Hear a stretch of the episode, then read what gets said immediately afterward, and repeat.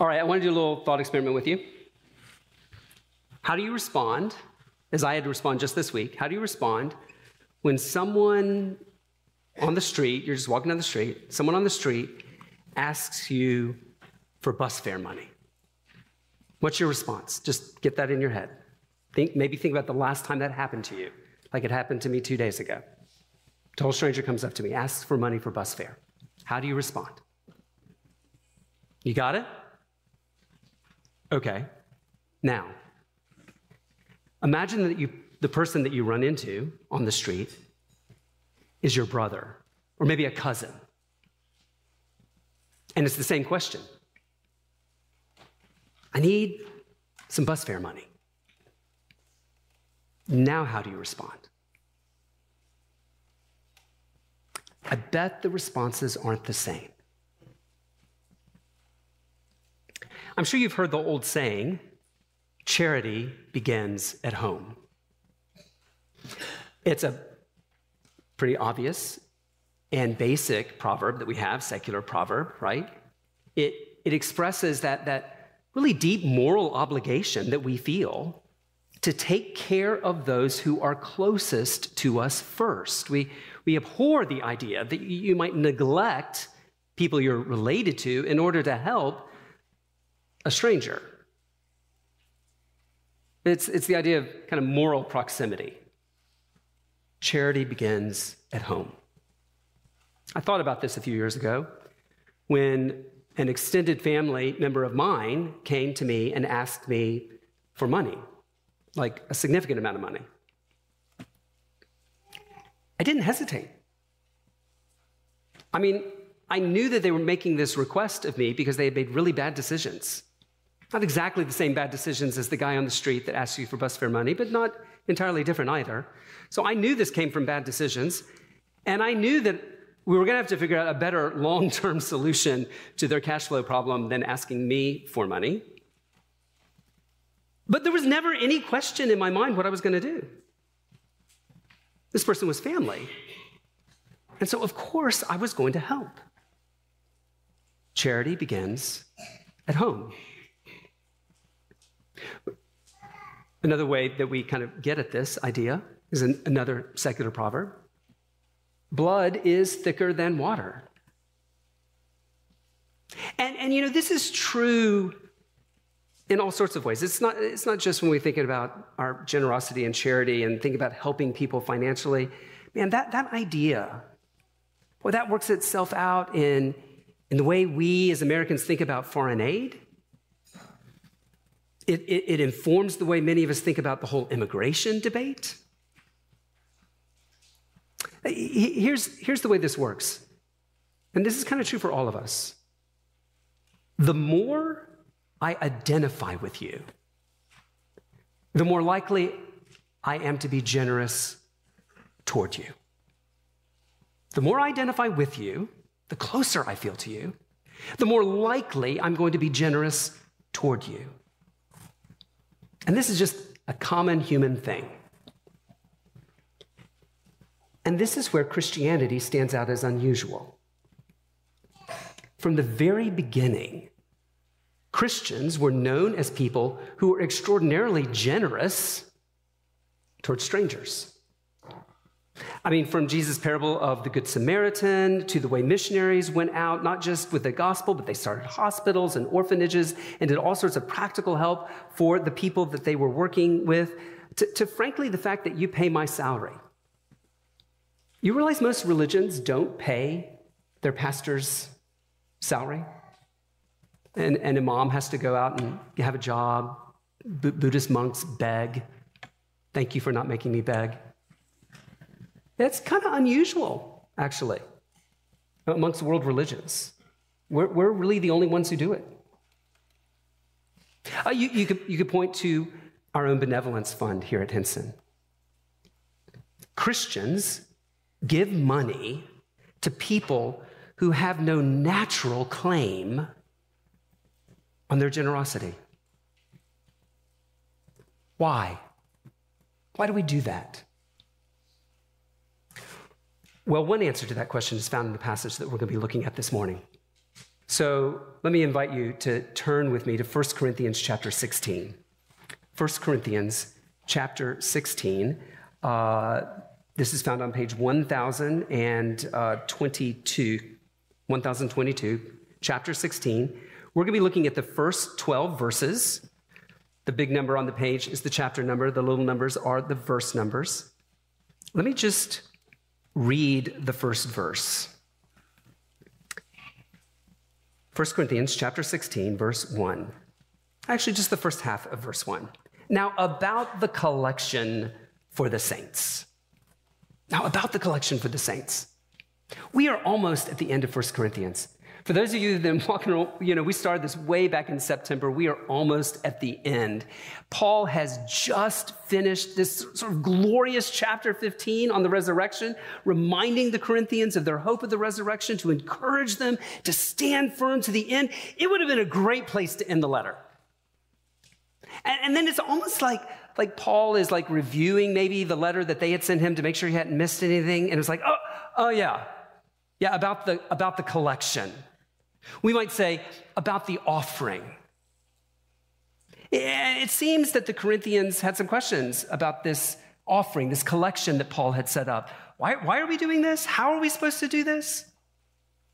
And in our passage this morning, Paul is going to give a lot of practical instructions about their generosity. But behind those practical instructions is a very powerful argument. We're going to put it on the screen because this is what I want you to understand this morning. Our common identity compels our uncommon generosity. Our common identity as Christians compels our very uncommon generosity. Now, we're going to unpack that in, in two steps, but as, as we do, I want you to consider your own generosity. And I want you to consider what your generosity says about your identity. All right, so first, our common identity. Let me, let's go back to verse one.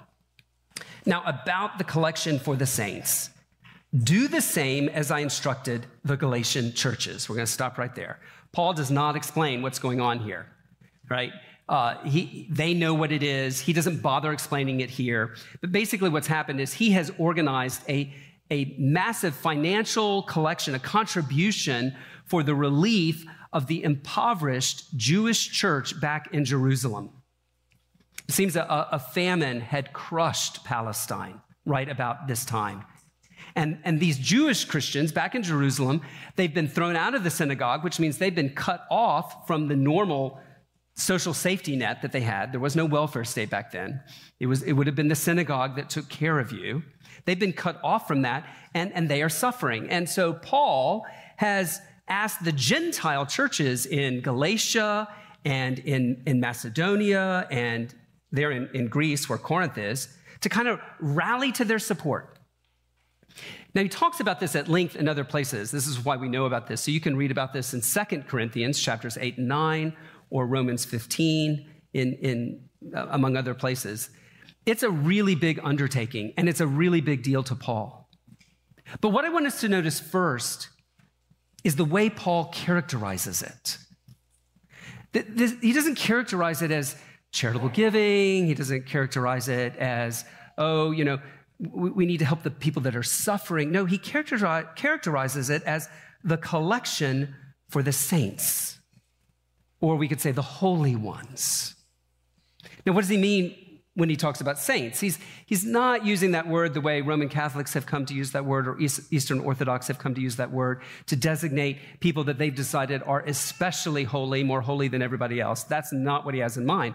No, the, the word saint is just the basic New Testament designation for a Christian, for a believer. Christians are saints. All Christians are saints, people who have been made holy, people who have been set aside for God and to God through Jesus Christ. And so where we need to start to even understand what Paul is talking about here is the good news of the gospel. Christianity is good news because Christianity gives us a new identity through a new relationship with God. You know, we all walk around with multiple identities, right? I'm, I'm a, a son and a brother and a husband and a father and an employee. You're, you're the same. You've got lots of identities. Today is Mother's Day, right? A day in which we particularly honor somebody for their identity because of a particular relationship that they have as mom. Well, the thing is, while all of us have lots of different identities, all of us have a common identity, a common identity based on our relationship to God who made us. You know what that identity is? It's rebel. It's traitor. Every single one of us has decided to, to reject both God's authority and God's love and go our own way. And, and that, that has consequences. Not only does it give us this identity of rebel, no, I mean, it, it impacts our lives. It, it, it means that we walk around with a guilty conscience, whether we really want to acknowledge it or not. It means many of us walk around with a, a kind of inescapable sense of shame because we know we're not who we're supposed to be. Ultimately, it brings with it the consequence of God's judgment, judgment and death. But here's the good news of Christianity. The gospel of Jesus Christ actually gives us a new identity. God sent his son, Jesus Christ, to become a man in order to identify with us, not just in our humanity, but in our sin. He was baptized to identify with us, not because he had any sin, but so that he could take on ours. And then Jesus identified with us in the guilt and the shame of our sin by taking on our punishment and our disgrace on the cross. Jesus identified with us in the very worst aspects of who we are. And yet he himself was without sin. And so God vindicated Jesus by raising him from the dead. And now the good news of the gospel is that he gives us his identity, this identity of Son of God, holy, perfect, beloved, becomes our identity as we repent of our rebellion and as we put our faith in Jesus Christ, trusting that he died for us so that he might give us his life, his identity. Friend, if you're not a Christian, nothing I may I say from here on out is going to make any sense uh, unless you understand this. We would love for you to become just like us, Christians, with this new identity, beloved of God. I know that might be a big ask. That might seem kind of crazy at the moment in your life. I'd love to talk to you about it. We'd love to give you an opportunity to look at the Gospels, to look at Jesus' life and his message, and to consider what it would mean for you to have a different identity than you have now. The identity of one who is holy, beloved, loved of God the Father. Please come talk to me afterwards about this, or, or talk to the person that you came with. Talk to anybody here in this church that looks like they belong, that might know something about the gospel. Don't leave today without thinking about what it would mean to have this new identity in Jesus Christ. The result of this new identity, for those of us who are Christians, is that we don't relate to each other the same way anymore. We, we now relate to each other differently than we did before we came to know Christ. This is actually what a local church is all about. We're, we're, we haven't gathered this morning as Americans or Portlanders. They, they, they weren't gathering back then as Corinthians or Galatians. We, we don't gather as white people or as Asian American people. We don't gather as boomers or millennials.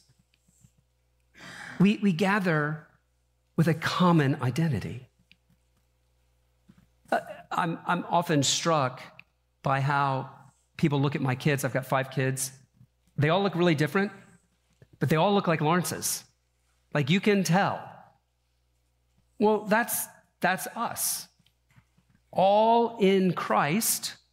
Oh yeah, we, we look different. We come from different places, but there's a there's like a family resemblance, and there's a family name. We are Christians, Christians, a spiritual family, brothers and sisters in Christ. We are therefore an assembly of saints, gathered in one location, this location, around one family meal, the Lord's Supper, by one gospel message that's proclaimed in our baptism, for one gospel mission, which is to see the family grow. Now, like any family, you got to be born into it, right? Now, in this particular family, you, you, you're not born into it by being born into a Christian family. No, you've got to be born again. You have to be born from above by the Spirit. And, and, and of course, uh, like any family, we're concerned when a family member isn't showing up for dinner, right? Uh, this, this is really what a, a local church is all about. This is what church membership is all about, which might be kind of a foreign concept to some of you. It's, it's the way a family works, like being aware of each other, taking responsibility for each other, concerned about one another's welfare. Uh, you know, Jonas Yarborough sometimes shows up at my house for dinner. We love it when Jonas is there. But when he doesn't show up, we're not concerned. Sorry, Jonas. No, because, because he's not in our family, right? Now, if James doesn't show up for dinner, we're concerned. We, we, we notice. We, we, we think he should be there because he, he's part of the Lawrence family, right? This is what being a part of a church is about. About recognizing, oh, this is my family. And they're going to be concerned about me if I don't show up. They're going to be concerned for my welfare. And I'm going to be concerned for theirs. If you're a Christian, you want to be in a family. Not, not just the big, wide, invisible worldwide family, because that family's not going to notice if you don't show up. That family's not going to notice if you're not doing well spiritually. No, if you're a Christian, you want to be a member of a local church, like this church that Paul's writing to, because the family notices how you're doing. They're concerned about it. They're there for you. Now, like any family, there are various branches to the family. Right? Uh, and and the and the closer the branch, the, the easier it is to, to do things together. So my, my wife is way more at ease spending time at her sister's house for the weekend than my sister's house for the weekend. Like, that in-law thing is, it's real. We all get that if, if we've been married. Well, it's it's kind of the same with, with churches. It's a big family out there, and if if, if a church is Is, is being rightly formed by the gospel, the right preaching of the word, the right administration of baptism and the Lord's Supper, man, they are part of the family. But the, the more like-minded another church is, the easier it is to partner with them. It's like you're a closer branch of the family with them. Here at Henson, historically, that's always meant conservative Baptists, which are no longer called conservative Baptists. They're now called Church Venture. I don't know if you guys got the memo. Uh, but it, it, the, the denomination changed its name. But historically, that's always been kind of our close family of churches. And, and it remains that, that family of churches that we're a part of. But here's the thing. God doesn't have grandchildren. Did you know that? God has no grandchildren. Just because a, a church or a, a group of churches has been associated with the gospel in the past, that doesn't guarantee that they continue to be. I'm so thankful that the conservative Baptists continue to be deeply committed to the gospel. But we've also become a pretty big, wide family. Uh, and, and so I, I think that we always want to remember that the identity as churches to other churches that binds us closest is the gospel itself, not some historic association, but the gospel as it's getting worked out today. And, and the way that gospel is shaping our life together, the way the gospel is shaping our philosophies of ministry and our way of doing church together. Now, this is one of the reasons why the elders have recommended to the congregation, and we're going to be voting on it next week, that, that we make a new association. We don't want to leave our old association. We're not leaving Conservative Baptists. That's still a good gospel association. But the elders are recommending that we join a new association of churches as well. And as Baptists, we get to do that. We can be a part of as many associations as we want, uh, called the Association for Church, of Churches for Missions and Evangelism. We, we think this is going to make sense for us because this is going to be a way of partnering with other churches that, oh, they might not have been historically Conservative Baptists, but they are right with us on the gospel and the way we do church and the way we think about missions and evangelism. We, we, we think that coming alongside more like-minded churches in our region and across the country is going to be good for gospel ministry. All partnership in ministry begins right here in our common identity as God's people, fellow saints who have been given everything we have, and so gladly, gladly give what we have for the sake of building up the churches, sending out gospel workers so that the family will grow. All right, we have a common identity. But second, that common identity compels our uncommon generosity. It compels our uncommon generosity. Look at verse two. On the first day of the week, each of you is to set something aside and save in keeping with how he is prospering so that no collections will need to be made when I come. When I arrive, I will send with letters those you recommend to carry your gifts to Jerusalem. If it is suitable for me to go as well, they will travel with me. I will come to you after I pass through Macedonia, for I will be traveling through Macedonia, and perhaps I will remain with you or even spend the winter so that you may send me on my way wherever I go. I don't want to see you now just in passing, since I hope to spend some time with you if the Lord allows. But I will stay in Ephesus until Pentecost because a wide door for effective ministry has opened for me, yet many oppose me. If Timothy comes, see that he has nothing to fear while with you because he is doing the Lord's work just as I am. So let no one look down on him. Send him on his way in peace so that he can come to me because I am expecting him with the brothers. Now about our brother Apollos, I strongly urged him to come to you with the brothers, but he was not at all willing to come now. However, he will come when he has an opportunity. All right.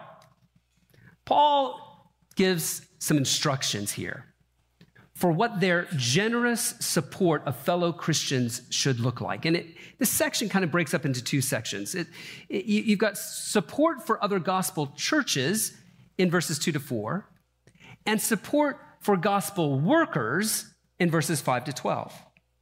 And we're going to think about that in just a minute. But what I want you to note right off the bat is how unusual, how uncommon this would have been back then and still is today. Why should a church in Greece care about a church in Palestine? There's not only the Jew-Gentile divide, which is still a big deal for them, but there's really not anything in it for the Corinthians. They're unlikely to ever meet. You know, there are no like international church conferences going on that they're all going to gather at. This financial partnership, it is strictly one way. The money is leaving Corinth and it's going to Jerusalem. There's nothing coming back from Jerusalem because there's nothing there. They're so poor.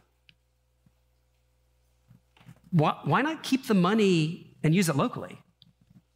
Why, why, why not keep the money and build up their own church? Or why not keep the money and use it to plant other Greek churches? Friends, I think the only reason to help, and it's the reason that Paul grounds this in, this, this unusual generosity, is their common identity. Just like I felt compelled to help my family member financially, Paul thinks they should feel compelled too. And he thinks we should feel compelled. We show, to the world's eyes, unusual generosity on a, on a very regular basis here at Henson, both to, to churches, to, to other churches, and, and to gospel workers, for no other reason than our common identity in Christ and their faithfulness in gospel work. There's so many ways that I could kind of point this out in our own life. We could, we could start with, with our own benevolence fund, right? Where we help people here in our church that we're not related to biologically, but that we're related to spiritually.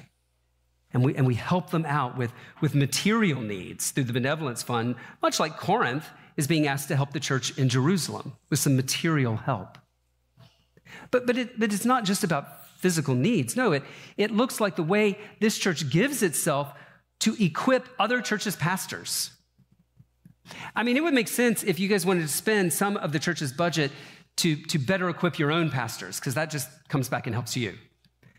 But no, this church spends a lot of money and effort and time and energy equipping other churches' pastors through like the Simeon Trust workshops or, or, or the Nine Marks Conference or the pastoral residency program that we run here, where we routinely invest a lot of time and money and energy into men who are not sticking around, but we're gonna send them out to serve other churches. It's not only that, you, you guys generously send me and the other staff and the elders to preach and teach elsewhere. I mean, this morning, Dan Schreiner is preaching at, at Edgewood Bible Church up in Edgewood, Washington, as a way to serve and encourage that church. And he's there because you've sent him. You've made that possible. We, we, we've spent, gladly this church has, has spent its resources to, to support church plants and church revitalizations. A, a church plant like Redemption Church, or a revitalization effort like Jeff Selwood at, Jeff Lassine at Sellwood Community Church. In so many material ways, this church j- just makes me really proud to be your pastor, because you're you're you're investing, you're you're you're spending your resources for the good of others, not just yourself. Actually, I, I asked Mark Wickham to count this up for us. We are materially investing in at least forty-six different churches around the world. From Pretoria to Puyallup, right? From Chiang Mai to Chicago. It is one of the things that I am most proud about of being your pastor, that you gladly give your, res- push your resources out for the benefit of others. So, so, maybe you're thinking, I'd like to grow in generosity. I have a suggestion for you. Consider your mom. You want, you want an example of generosity? Mothers are an extraordinary example of generosity. They, they literally take resources from their own body and use it to make you. And then they keep doing it. They keep giving, they keep pouring in. And I mean, I'm not casting aspersion on any specific children here, but children often aren't really grateful, at least until they get a little older. And moms keep doing it. They, they, they keep pouring out. Moms are a great example. A great picture, I think, of the generosity, the generous life that the Lord calls us to, both individually and as a church. So again, thank you, moms, for generously pouring yourself out for people who really aren't ever going to pay you back. Now, let me just say to moms, Moms, of course, you're you're you're doing this, and you you do it particularly for those that have a natural claim on your love and affection. And kind of what I'm talking about here is, as Christians, we do this for people who have no natural claim on our affection and our resources. So, so moms, let me encourage you, as you're discipling your kids, are you thinking about discipling them in this kind of generosity? A gospel-driven, gospel-grounded generosity. Are you thinking about how to, to raise up kids who are not just, you know, good kids and obedient kids and successful kids, but kids who, who will be generous with their lives, generous with the resources that God entrusts them someday for the sake of the gospel? Well, what should this generosity look like? I want us to just walk through, with the time that remains, uh, these uh, eleven remaining verses. Really, actually, we'll look at all twelve again. Uh, I want to highlight six things from Paul's instructions that should characterize our uncommon generosity. I don't normally do sermons like this, but here we go. We're going to move quickly. So first, our generosity is corporate. It's corporate. You see that there in verse one. Now about the collection for the saints, do the same as I instructed the Galatian churches. People aren't just sending their individual gifts to the church in Jerusalem. No, they're, they're collecting it together.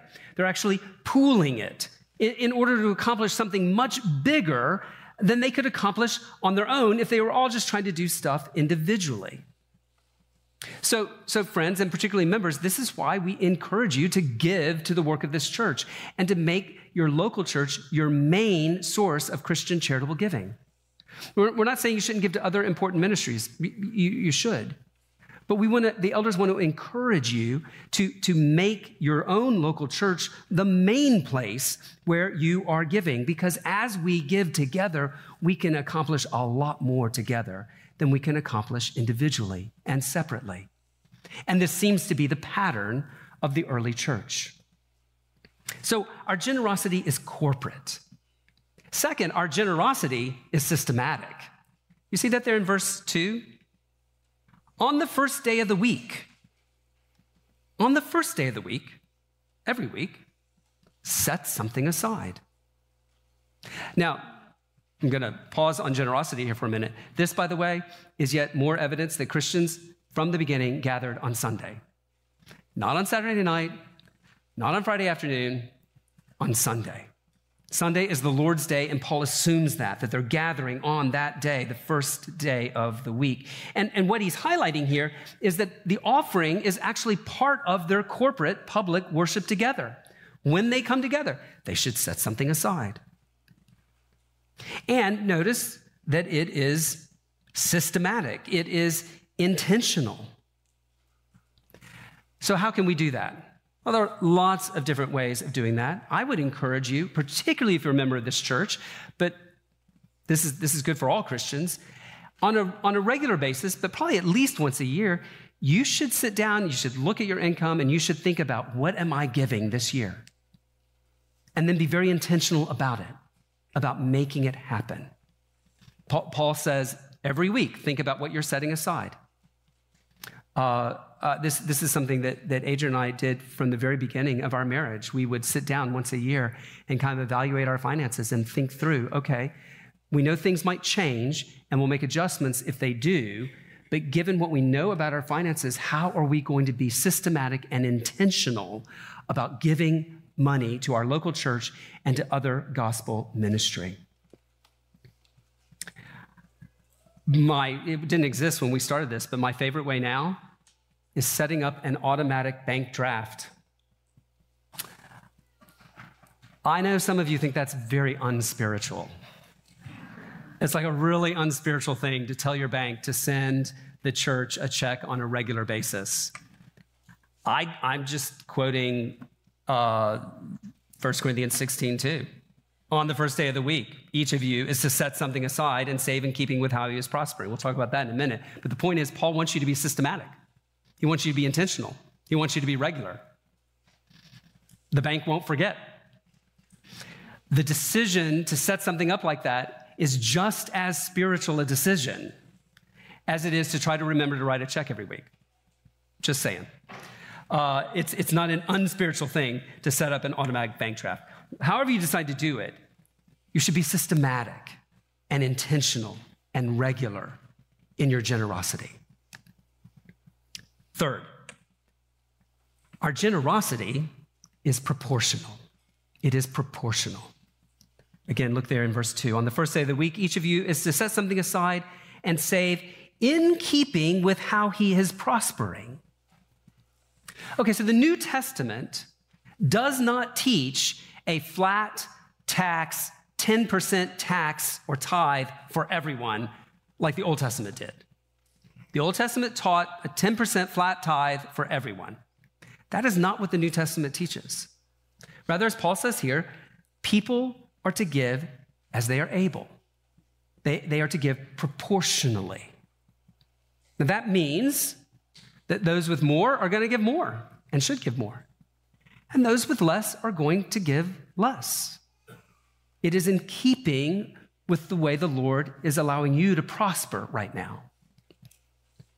Now, I, I want to encourage, particularly because we're here in America, yeah, if I, if I was giving this sermon uh, to, to a church uh, maybe in, in Zambia, where, where Chopo pastors, who, who we heard from last, last week, last Sunday evening, I might have some different things to say.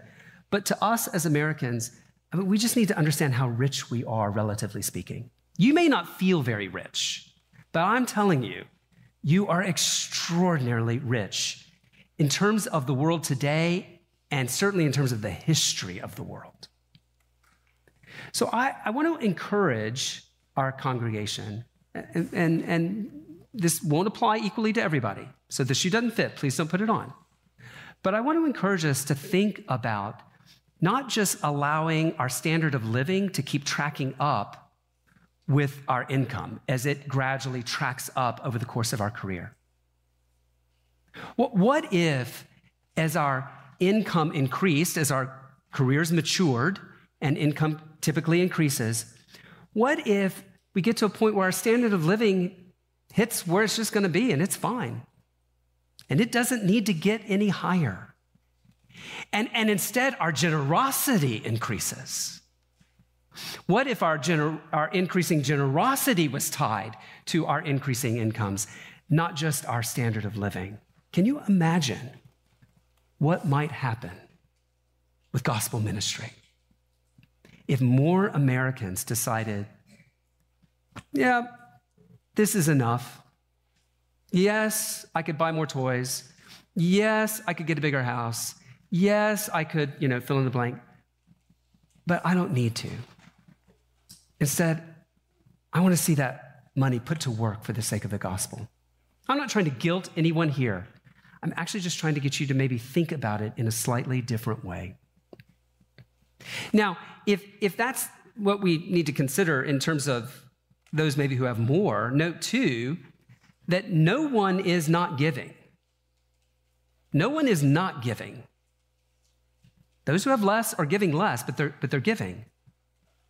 And, and, and no one is feeling the burden to carry the whole thing by themselves. N- nobody should feel like, well, because I have so much money, I just I should just cover the church's budget. If that's you, I'd love to talk to you. But that's not actually what Paul wants. Paul, Paul wants all of us in this together. One implication of this, I think, is that, that, that gifts for gospel ministry are given freely. There's no coercion here. There, there, this is not a tax. As we often say, there's, there's no fee for service going on. No, we give freely, because freely we've been given. So next week at our members' meeting, the elders are going to present the proposed budget for next year. And some of you are thinking, you planned this, didn't you? And the answer is no, I didn't. I was as surprised as you are that when I got to this particular Sunday, we were in First Corinthians sixteen. But there it is. Next week, the elders are presenting the proposed budget. So here's, if you're, if you're not a member and, and you give to support the work of this church, thank you. Thank you for giving. If you are a member, though, again, thank you for giving, but I, I want you to go into the discussion next week as you see the budget. I want to encourage you to go into that discussion thinking about how is the Lord prospering me? How is the Lord prospering me now? And then consider what it would mean for you to take personal responsibility for some portion of the budget, some percent of the budget, in light of how the Lord is prospering you. And then be very intentional and systematic about owning that and being responsible for it.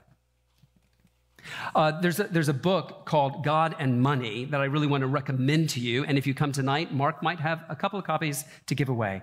I think it's one of the best things out there for Christians to read, thinking about their finances, thinking about the, the use of their money. I like it even better than Randy Alcorn's great book. Randy's stuff on, on, on money and giving is quite good. I think this is even better. It's called God and Money. We'll try to get it on the bookstall and in the library. And like I said, I think Mark's got some copies tonight. We don't like talking about money. It makes us feel uncomfortable.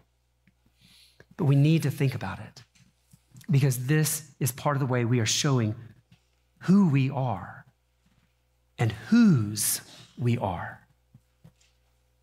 All right. Fourth, our generosity is accountable. It's accountable. Look there in verses three and four. When I arrive, I will send with letters those you recommend to carry your gift to Jerusalem. If it is suitable for me to go as well, they will travel with me. What's going on there? Money always provides an opportunity for abuse and therefore mistrust and distrust. And that can rip a church apart. So Paul understands that this gift is going to be transported over a great distance. And it would be very easy for this gift along the way to get smaller. It would be very easy for this gift along the way to just disappear. And so he's concerned that the men who are entrusted to take it to Jerusalem are actually recommended by the whole congregation.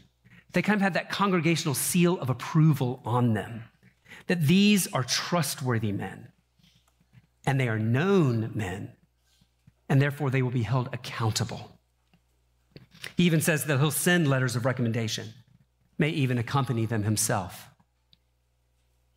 I, I want you to know, because you all are the ones who support the work of this church, that we take this issue of accountability very seriously. The elders take this quite seriously, both internally and externally.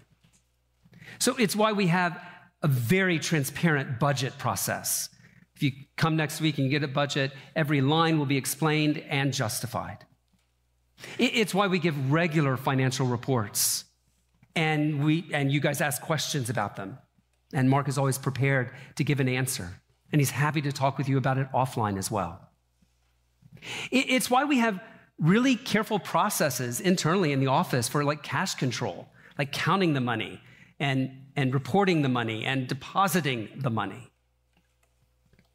It's, it's, it's one of the reasons why we always prefer, if we're going to help somebody with benevolence, to pay the benevolence directly to the vendor or creditor rather than to the individual. Be, because we want to have a, a system, a process that fosters trust by everyone involved. It's why there are There are limits, dollar limits, on, on what the elders can do with surplus money in the budget without bringing it back to the congregation for approval first. And it's a pretty low number. It, it, it's why the elders, don't we don't, like, we don't have our own checkbook. There's not a slush fund out there that the elders can just individually write checks off of. No, everything goes through accounting.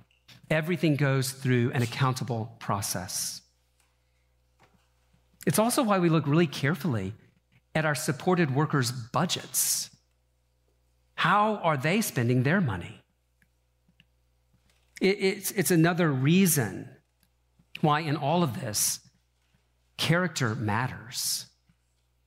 So as you think about elders and deacons as they're nominated to this congregation, as we uh, you, you know, affirm them and recognize them in those roles, it, it's not just that they're competent, is that they have the kind of character that we can trust because these are the people that are making the decisions about the money you give and how it's to be spent. We don't want in any of these ways to ever give the enemy an opportunity to sow seeds of distrust and discord in the congregation. Now, if that's important for us corporately, how about you personally and individually? Does any member of this church, other than your spouse, know about your personal finances? Does anyone really know how you use your money, spend your money? Are, are you accountable to, to anyone who's not related to you? Is there anyone in your life who can ask you hard questions about what you're doing with your money? I want to be really clear. It's your money. You are free to use it. But if we as a church benefit from transparency, from accountability, wouldn't you benefit from it too? Fifth, our generosity is personal. It's personal. Look at verse five. I will come to you after I pass through Macedonia, for I will be traveling through Macedonia, and perhaps I will remain with you or even spend the winter so that you may spend, so that you may send me on my way wherever I go. I don't want to see you now just in passing, since I hope to spend some time with you if the Lord allows, but I'll stay in Ephesus until Pentecost, because a wide door for effective ministry has opened for me, yet many oppose me. All right, so Paul's telling them about his travel plans. He's explaining how he wants to come see them, but if he came now, it'd have to be a really brief visit. He doesn't want to do that, so that's why he's not coming now. He really wants to come uh, for, for a more extended visit. But the key thing that I want you to notice here is he doesn't want to just visit for fun and fellowship. No, he wants them, verse six, to send me on my way wherever I go. That's actually the language of financial support. That, that's what he's talking about there. It's kind of almost technical language. He is engaged in gospel ministry. And, and everybody, most people know about Paul. He was a tent maker. He tried to defray his costs by making and selling tents. He didn't want to be a burden on the brand new churches that he was planting. But there were still a lot of expenses involved with this ministry, because it wasn't just him. There was a whole team. There, there are travel expenses to get to new areas. There's personal support. There's support for the larger, the larger team that he's a part of.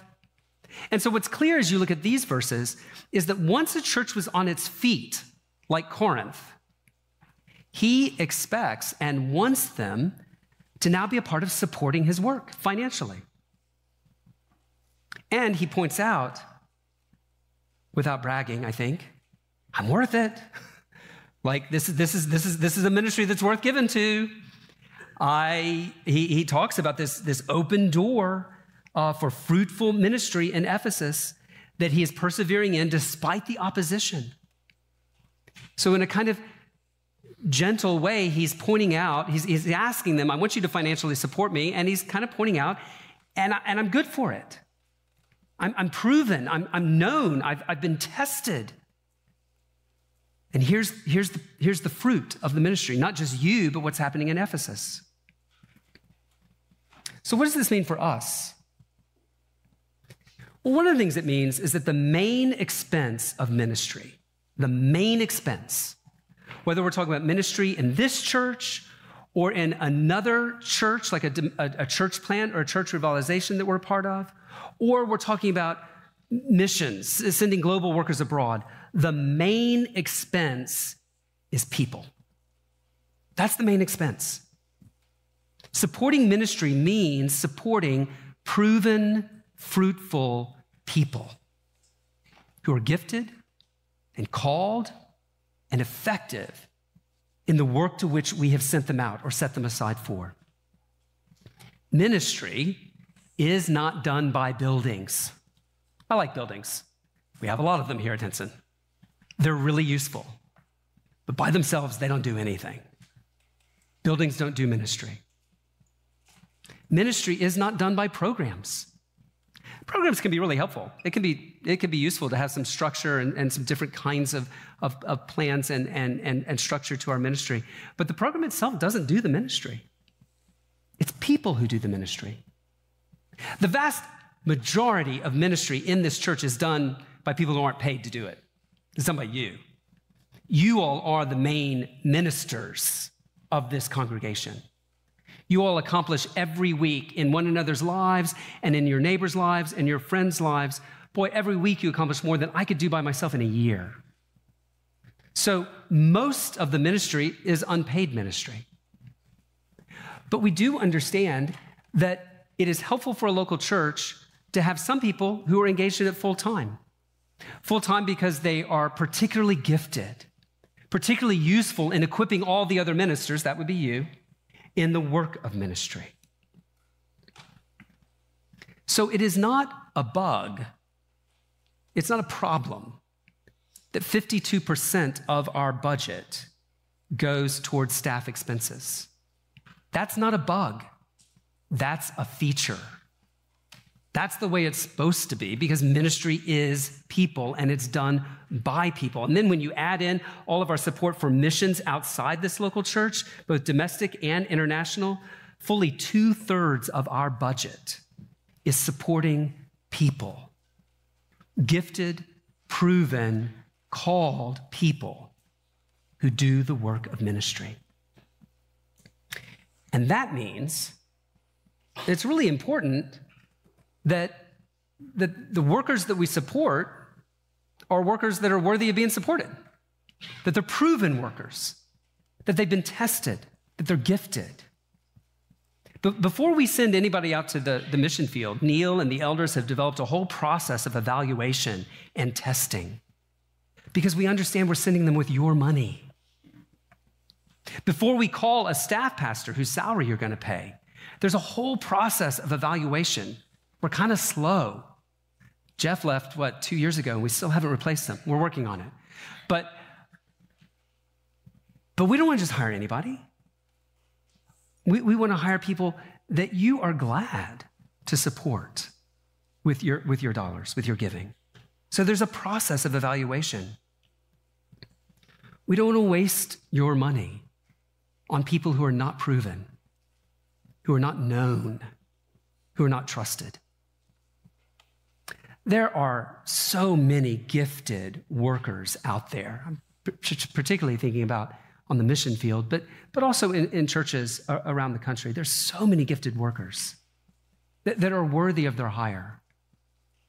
Sadly, there are also too many who are kind of hiding out on the mission field or on a church staff somewhere, getting paid, but not worthy of being paid.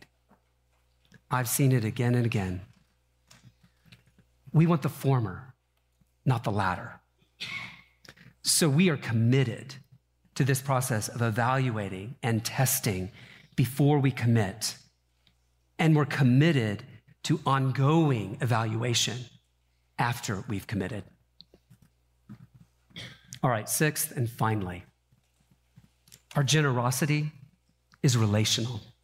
It's relational. Look at verse ten.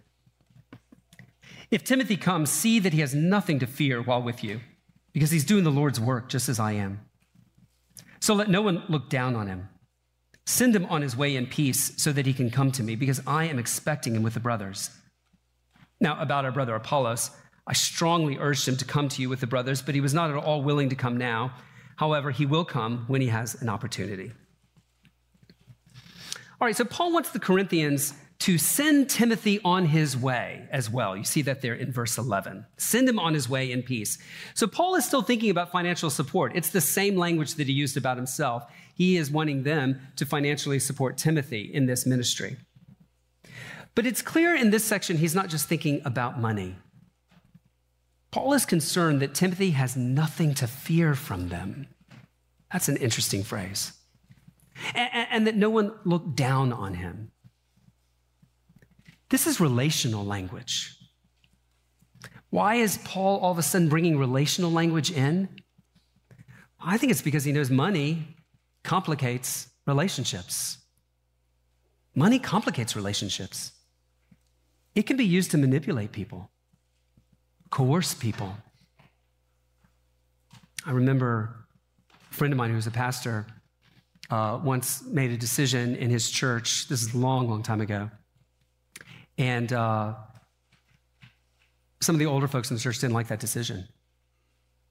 It was, I don't even remember what it was. It wasn't a big deal, but it was something that they didn't like. It was change. They didn't like it. And and one of the older members came up to him at the door after he preached his sermon, and uh, she said to him, well, she expressed to him her displeasure at the decision that had been made. And my friend responded graciously, but trying to explain. And, and this, this woman said, "Pastor, I give a lot of money to this church." And she didn't even need to finish the sentence. She knew, and he knew, what she was saying. If I don't get what I want, I might just take my money and go somewhere else. To which my friend, in a moment of, I think, Holy Spirit-inspired pastoral genius, said, we'll call her Velma. That wasn't her name. Velma, what kind of pastor would I be if I listened to talk like that? And she said, you're right. She still wasn't happy with the decision.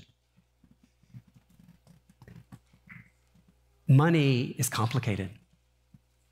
Money can be used to coerce, to manipulate. Paul doesn't want that. Money can also be used to substitute for relationships. It serves in place of the relationship. Paul doesn't want that either. Paul, Paul wants a robust gospel partnership between he and Timothy and, and the church in Corinth. And so he's spending a little bit of his own relational capital at this moment to help foster that partnership, that relationship. By contrast, by contrast, Apollos is not willing to come at this point, verse twelve. Apparently they had also asked, hey, when's Apollos coming to visit? You remember back at the beginning, they really like Apollos. Paul, they're not so hot on, they really like Apollos. So when's he coming to visit? And Paul has urged him to come, but to no avail. Now, Paul doesn't tell us why. Maybe it just wasn't convenient. Apollos was there in Ephesus, also involved in the same ministry with Paul. Maybe he also had an open door and he didn't want to walk away from it. But maybe, just maybe, Apollos is aware that some are dividing the church in his name, and he wants none of it. And he's not about to go back to Corinth in the midst of that. We don't know. Here's what we do know. Gospel ministry is funded by money, but it runs on relationships. It runs on trust. We never want to just send our money, nor do we ever want our workers on the field or our staff here to feel coerced or fearful or manipulated because of money. Money serves relationships, not the other way around. And this is, of course, why we want to work on the relationships. This is why we want to foster robust relationships with our workers on the field. It's easy. It's easier. Some of you tell me it's not easy. I'll take that. And it's not always easy to have a relationship with me. That's on me. But it's easier to have a relationship with me because I'm here. It's harder to have relationships with our workers on the field, and we want to encourage that. We want to encourage robust relationships with our gospel workers. It's why we spend time with them before we send them. It's why we, we want to have this ongoing relationship, and so we make space whenever they come back to, to to speak to the church, like in a Sunday school class or a Sunday evening or after a Sunday evening service. It, it's why on a regular basis, we're trying to get elders out to the field to be with them. We want to try to visit every worker at least every other year, if possible, to build and foster and encourage and strengthen those relationships. I think one of the things that we've heard most from our supported workers on the field that they've liked since I came was that emphasis on relationship. Our workers feel better known, better listened to. They, they, they appreciate that we've, we've actually made some effort at this. We don't want to control anyone. The relationship is not meant to meddle in their work overseas. You notice Paul doesn't make Apollos go. I, I found that fascinating. Paul the apostle could have exercised apostolic authority and made Apollos go. No, he doesn't do that. Apollos is free to make those decisions. It's the same with our workers. We don't, we don't want to control or meddle, but because partnership requires trust, trust requires relationship. A generation ago, this church was extraordinarily faithful in sending out tons of people to the mission field. They, they, they sent out their friends. We are sending a new generation of people out. And if you're younger in this church, you know we're sending out your friends. So I want to say to the older folks in the church, you who have made what we're doing now possible, you who gave so faithfully for so many years to send out your friends to the field, boy, we could not be sending a new generation if you had not done what you did twenty, thirty, forty years ago. I, I just want to say to you, thank you for setting that example. Thank you for being so faithful for so long. Thank you for welcoming them back when they come back. Carol, we're so glad you're back. I also understand, though, for, for some of the older members of the church, you might not feel like you know the people that we're sending out. They're not your friends anymore. I get it. It's hard to get to know some of the younger people that we're sending out. I want to acknowledge that that might make you, as somebody who's been so committed to missions for so long, feel somewhat distant from what's happening in missions at Henson now. I don't quite know how to change that. I do want to encourage you, you older faithful saints on whose shoulders we stand, I want to encourage you to try to get to know this new generation we're sending out. They're, they're not your friends, I get it. They're the young people's friends. I want to assure you that they are every bit as worth sending as your friends that we sent thirty, forty years ago. You will enjoy getting to know them every bit as well. We already do this, but let's continue to show generous hospitality to our workers, our gospel workers, whether they're on staff here or we've sent them abroad. This is how relationships are maintained. I also want to encourage us to, to think about showing hospitality and generosity to the trusted partners of our trusted partners. When we send people out, we send them into a, a, a ministry ecosystem. And, and they're getting to know people, and they're getting to know ministries that we don't know. But sometimes they want to introduce us to them. I think that's a really exciting thing. This is why we had Chopo Mwanza here last week. Uh, not because we support him, but because he's really involved in the work that Tommy is doing in South Africa. And actually, he and I were ha- able to have a conversation because he's got students from Mozambique in his school, and we started talking about ways that his school could maybe go help the Nels. People don't do ministry in a vacuum. So the elders are really committed to thinking more and more about where are we already present in the Middle East or in Africa or in Asia, and are there hubs there that we can lean into more and encourage our workers as they are partnering with others. I think this is also a way in which ACME is going to really serve us well, the Association of Churches for Missions and Evangelism, as we learn about other trusted partners who work with people that we already trust. We want to know about open doors of ministry that our workers are engaged with, despite the opposition they face. And we always want to be open to new strategic relationships that we can get behind with uncommon generosity. So I just want to ask you again, how can you grow in your generosity? given this extraordinary, good gospel work that is going on here and around the world, how can you grow in your budget, in your, in your uncommon generosity? How can we grow in our uncommon generosity? Next week, you're going to see the elders' idea of how we can grow as we present the budget. I just want to ask you to be praying about it. This isn't all that the Bible has to say about generosity. But it's clear that for Paul, our common identity compels our uncommon generosity. You know, if you could look at my bank statement or my trace out my Venmo transactions, you would quickly figure out who I'm related to. Charity or generosity begins at home. I'm convinced that when you look at our church's budget, you see the same. A spiritual family connected to people around the world with whom we have nothing naturally in common but Jesus Christ. And that's enough.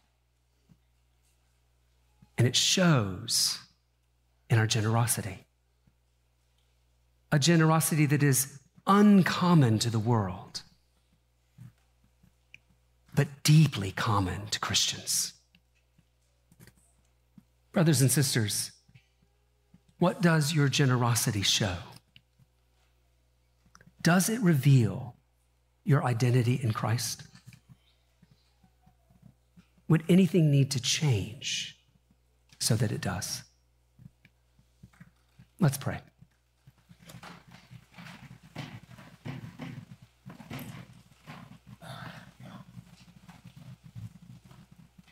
Take just a moment and reflect upon what God has given you in and through Christ and how that might impact your generosity going forward. Heavenly Father, you have been generous with us beyond imagining. You've given us your Son, and in him you have given us everything. For you've given us yourself. Lord, we pray that we would not find our identity in treasures here that rust, that are stolen, that decay. Lord, we pray that we would find our treasure in you. And, and that knowing that, knowing that we are rich in Christ, that that would set us free to be rich towards those who do not know Christ with the good news of the gospel. And we ask this in Christ's name. Amen.